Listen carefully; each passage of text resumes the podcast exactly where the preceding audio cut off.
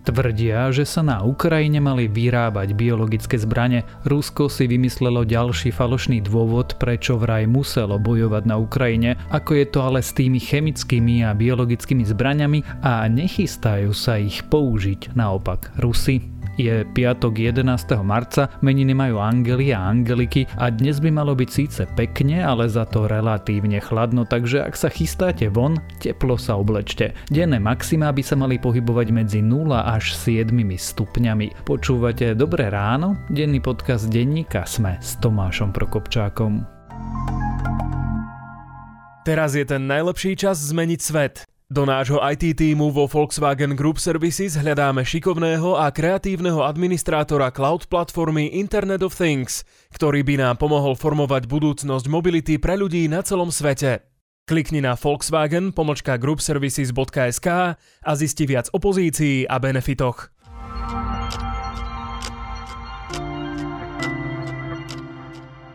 A teraz už krátky prehľad správ. Premiér presadzuje kompletné odstrihnutie Európy od ruských energií. Eduard Heger to povedal včera pred neformálnym samitom lídrov Európskej únie. Prvým krokom by ale mala byť pomoc Ukrajine. Dodávka nových amerických stíhačiek F-16 na Slovensko sa oneskorí. Stroje prídu zhruba o rok neskôr až v roku 2024. Dôvodom je meškanie u výrobcu lietadiel, chýbajú mu napríklad čipy. Ministerstvo obrany teraz rokuje, kto bude medzičasom zabezpečovať náš vzdušný priestor. Včerajšie rozhovory medzi Ukrajinou a Ruskom v Turecku nepriniesli žiaden posun. Ukrajinci vylúčili kapituláciu krajiny, ruský minister zahraničných vecí Sergej Lavrov zase obviňoval Západ, ktorý vraj donútil Ukrajinu vyberať si medzi ním a Ruskom. Ukrajina a Rusko sa dokonca nedohodli ani na humanitárnych koridoroch. Sociálne siete a rôzne platformy by mali niesť väčšiu zodpovednosť za to, aké dezinformácie šíria. Myslí si to podpredsednička vlády Veronika Remišová. Plánuje preto legislatívu, ktorá by šírenie takéhoto obsahu na Slovensku regulovala. Maďarsko bude mať prvú prezidentku. Včera o tom rozhodli poslanci Maďarského národného zhromaždenia. Katalin Nováková bola nominantkou vládneho Orbánovho bloku, stane sa maďarskou prezidentkou od 10. mája. A ak vás správy zaujali, viac nových nájdete na webe Deníka Sme alebo v aplikácii Deníka Sme.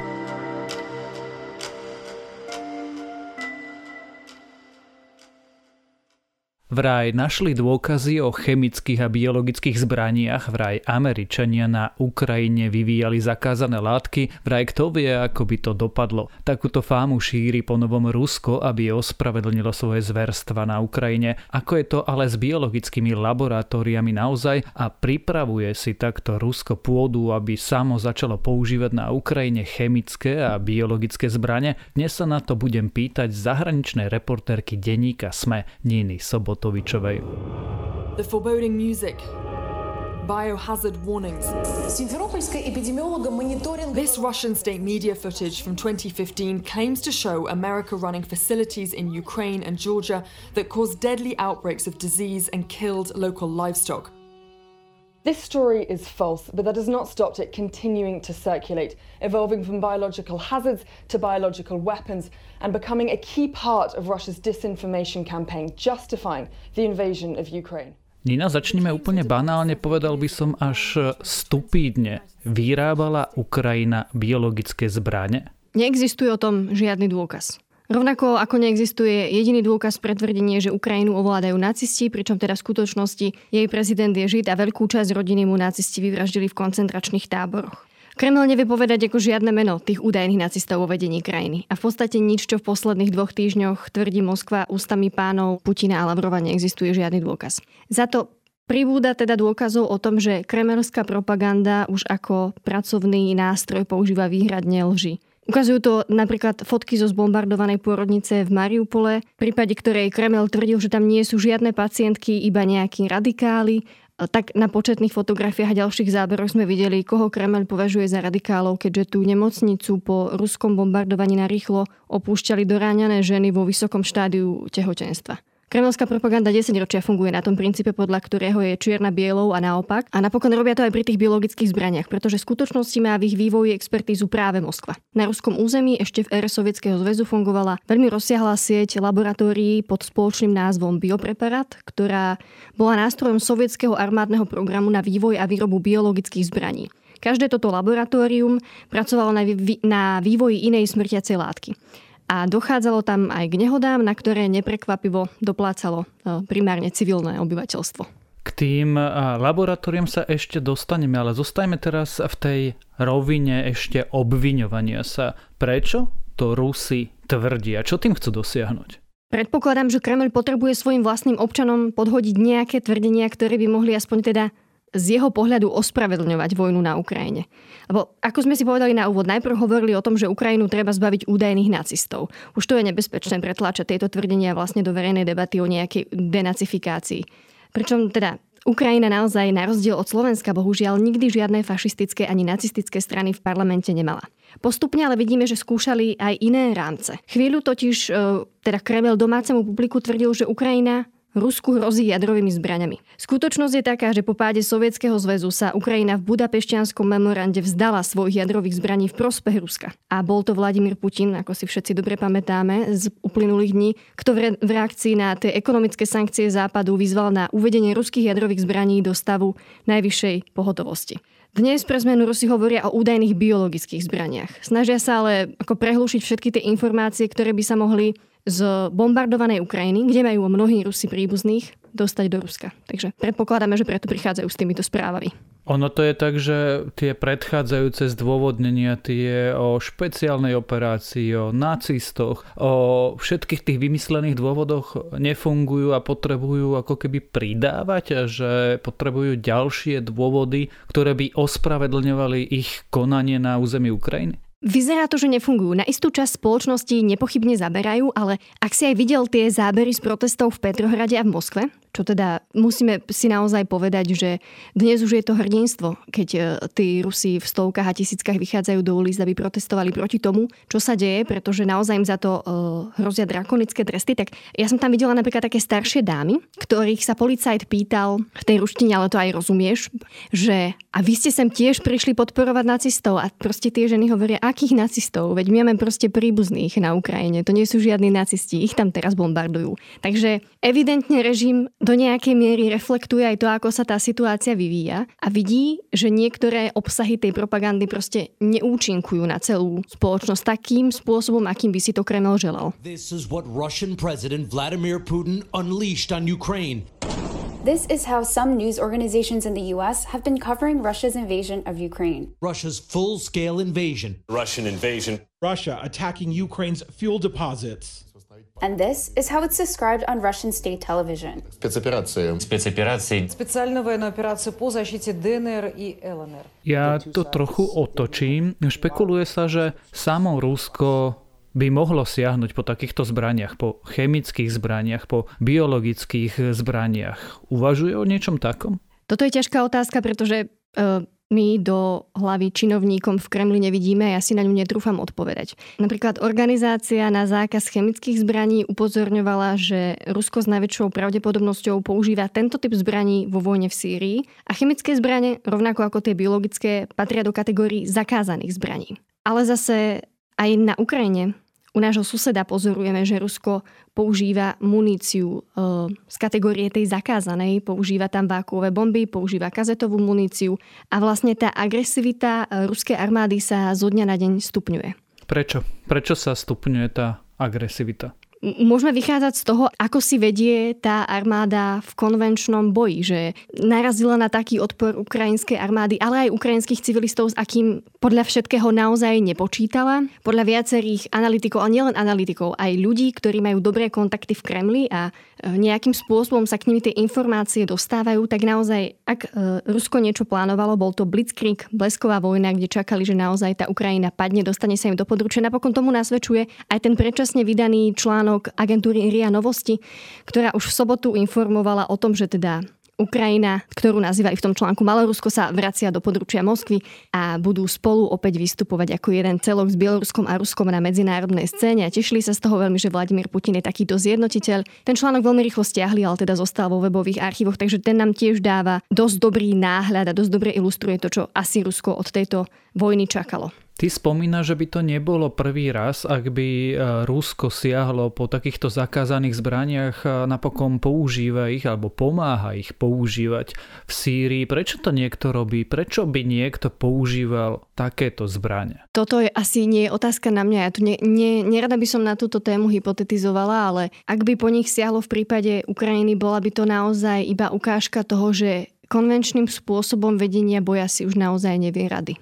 Ako by reagoval na použitie takýchto zbraní alebo teda na prekročenie akejsi červenej čiary západ? To si opäť netrúfam odhadnúť, pretože mnohí podľa mňa predpokladali, e, že sa bude situácia vyvíjať inak, keď sme sa zobudili pred dvomi týždňami do toho rána a zistili sme, že Rusko v noci zo stredy na štvrtok napadlo Ukrajinu a bombarduje ju od východu po slovenské hranice.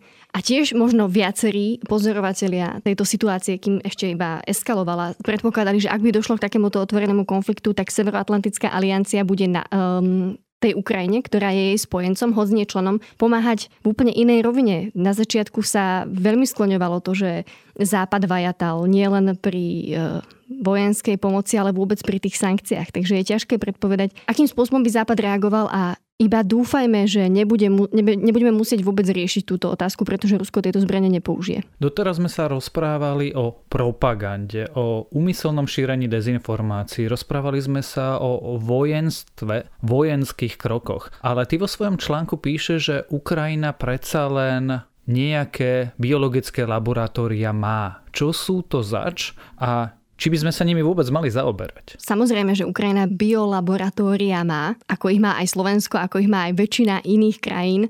A zda si ešte všetci pamätáme, ako zo šarišských Michalian prichádzali správy, že morčatá a myši prežili očkovanie ruským sputnikom, lebo práve v šarišských Michalianoch pri Prešove sú tiež tieto biologické laboratória. V tomto areáli sa nachádzajú jednak labáky súkromnej spoločnosti Immunafarm, ktorá tam vyrába teda rôzne farmaceutické výrobky a taktiež ponúka možnosť zmluvného testovania na laboratórnych zvieratách, takže preto sa tam testoval aj ten Sputnik. A okrem toho sa priamo v areáli nachádzajú aj biotechnologické a analytické laboratória ako detašované pracovisko Slovenskej akadémie vied. Čiže mať takéto laboratórium je úplne normálne, má ich každá krajina, ktorá sa aspoň z diálky samu seba považuje za pokročilú. Áno, ja som sa presne v tejto téme dnes spojila s virológom zo Slovenskej akadémie vied s Borisom Klempom a ten hovoril, že on by bol teda veľmi prekvapený, keby Ukrajina žiadne biologické laboratória nemala, že to by práve že nebolo v poriadku. A čím je spoločnosť vyspelejšia, tak tým viac takýchto zariadení v nej, ako na jej území možno nájsť v tej krajine. No a teraz, keď sa na to pozrieme z tej druhej strany, nemohlo by sa paradoxne stať, že v tejto situácii počas vojny na Ukrajine by sa mohla nastať nejaká nehoda a niečo by z takéhoto laboratória uniklo? Predpokladáme, že mohla, pretože ako v týchto zariadeniach sa nevyhnutne nachádzajú nejaké patogény. Napríklad Boris Klempa hovorí, že konkrétne tie labáky v šarišských Michalanoch by takéto riziko nepredstavovali, pretože tam sa nenachádza žiadna látka, ktorá by mohla byť potenciálne využitá ako nejaká biologická zbraň, pretože to by, ak by sa tam mala taká nachádzať, tak by to hlavne si vyžadovalo vyšší stupeň zabezpečenia týchto laboratórií.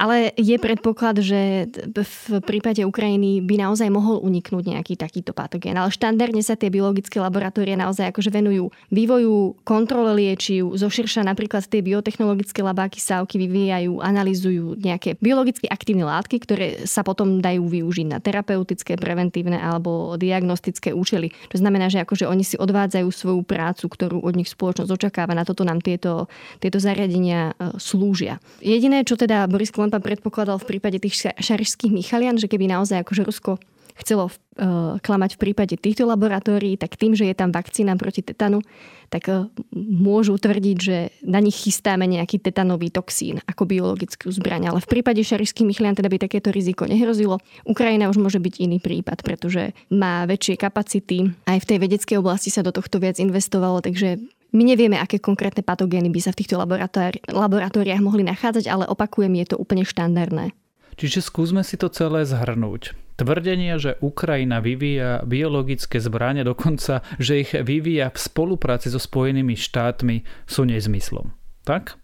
No ničím to Kreml nedokázal podložiť, iba to opakovane tvrdí a to je ako tá taktika, ktorú využíva vo všetkých svojich obvineniach. Neposkytne jeden jediný faktografický dôkaz, niečo šplechne do tej verejnej diskusie a ako vidíme, že Očividne to bolo niečo, na čo čakala aj tu nejaká piata kolóna, pretože tá bola pomerne stratená ten prvý týždeň vo vojne, keď si si všimol, ako keby proste nevedeli zrazu, ako na vzniknutú situáciu reagovať, pretože ešte v predvečer vojny tí ľudia tvrdili, že Rusko na Ukrajinu nikdy nezautočí a tajné služby západu si vymýšľajú, aby strašili obyvateľstvo. A Zobudili sa potom do toho rána, do ktorého sme sa zobudili aj my všetci ostatní a nevedeli tú situáciu inak vyhodnotiť. Takže ako tým, že teraz prichádzajú takéto, že Rusko furt vypúšťa nejaké podobné informácie, ktoré sa síce zakrátko ukážu ako úplne nepravdivé a absurdné, ale oni vždy do, do, dostávajú proste na istý čas nejaké noty a nejaký pseudoargument, ktorý môžu využívať v diskusiách na sociálnych sieťach. A čím je na prvý pohľad hrozivejší a vo finále je absurdnejší, tak tým je v tej diskusii bohužiaľ aj účinnejší, ako sme mohli sledovať na Facebooku ex-poslankyne Anny Belousovovej.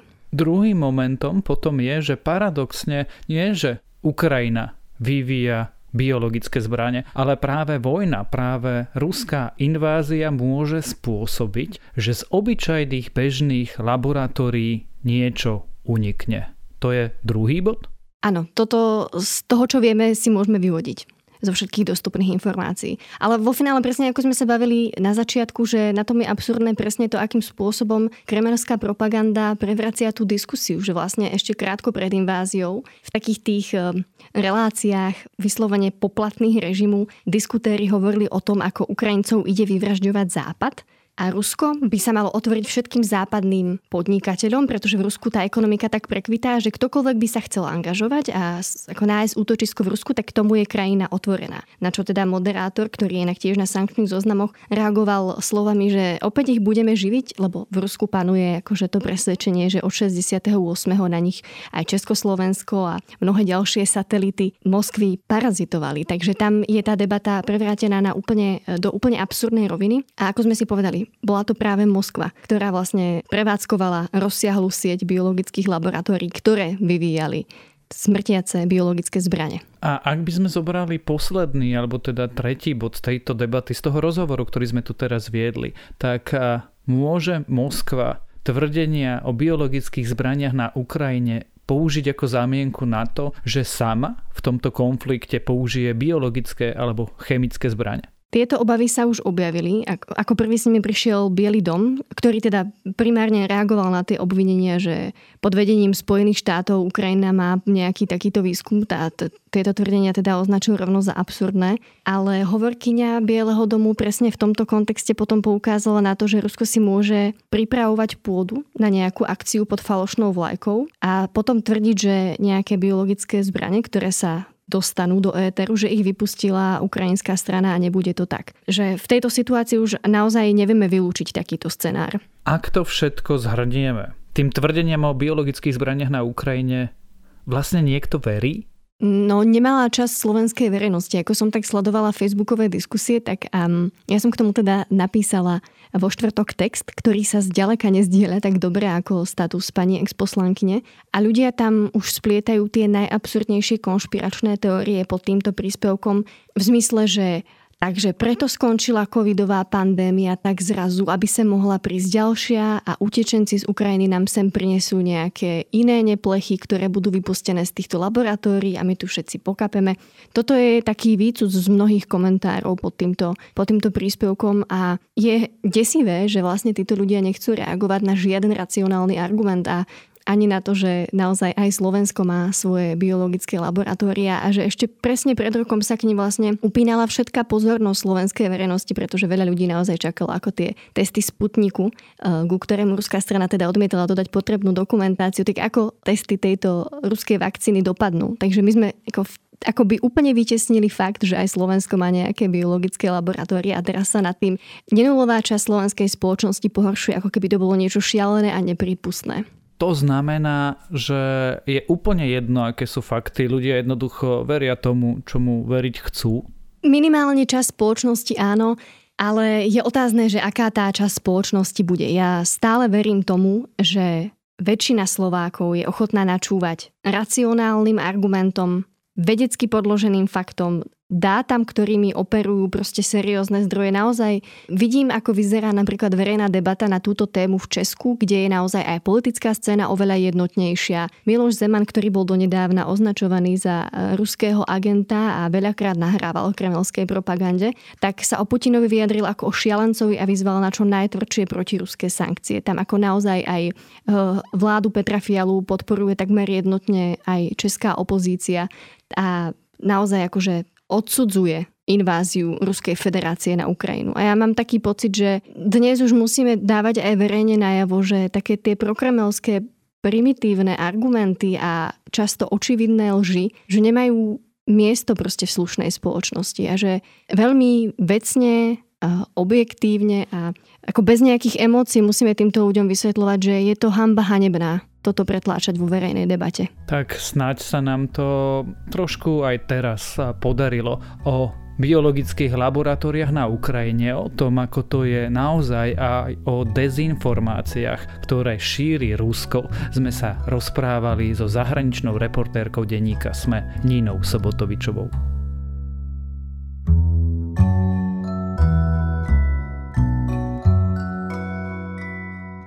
Dlho som vám neodporúčal muziku, takže moje dnešné odporúčanie bude hudobné. Ešte minulý rok nahrala súrodenická zostava Hypnotic Brass Ensemble zvláštny album This is Mindfulness Drill. Zvláštny preto, že sú to vlastne len tri skladby a všetky majú zhruba po 10 minút. V týchto šialených časoch pôsobí ako pohľadenie na duši, ako by sa v nich stretli Bonobo, Penguin Cafe a dýchová sekcia naozaj dobrého orchestra a špeciálne balada Suni It Will Be Fire s hostujúcim Mozesom Samným je nádherná a nádherná až tak, ako ste naposledy počuli v lepších časoch Jonsiho Birgisona zo Sigur Rós. A to je na dnes všetko, dávajte na seba pozor. Počúvali ste Dobré ráno, denný podcast denníka Sme s Tomášom Prokopčákom. Dobré ráno okrem mňa moderujú aj Nikola Šulíková Bajánová, Zuzana Kovačič-Hanzelová a Jana Maťková. Na produkcii sa podielajú Kristýna Janščová, Adam Blaško, Viktor Hlavatovič a Ondrej Podstupka. A pripomínam, že dnes večer okrem ukrajinského spravodaja vychádzajú aj nové epizódy podcastov Piatoček a TFM, zajtra Klik a v nedelu Dejiny aj víkendový ukrajinský spravodaj.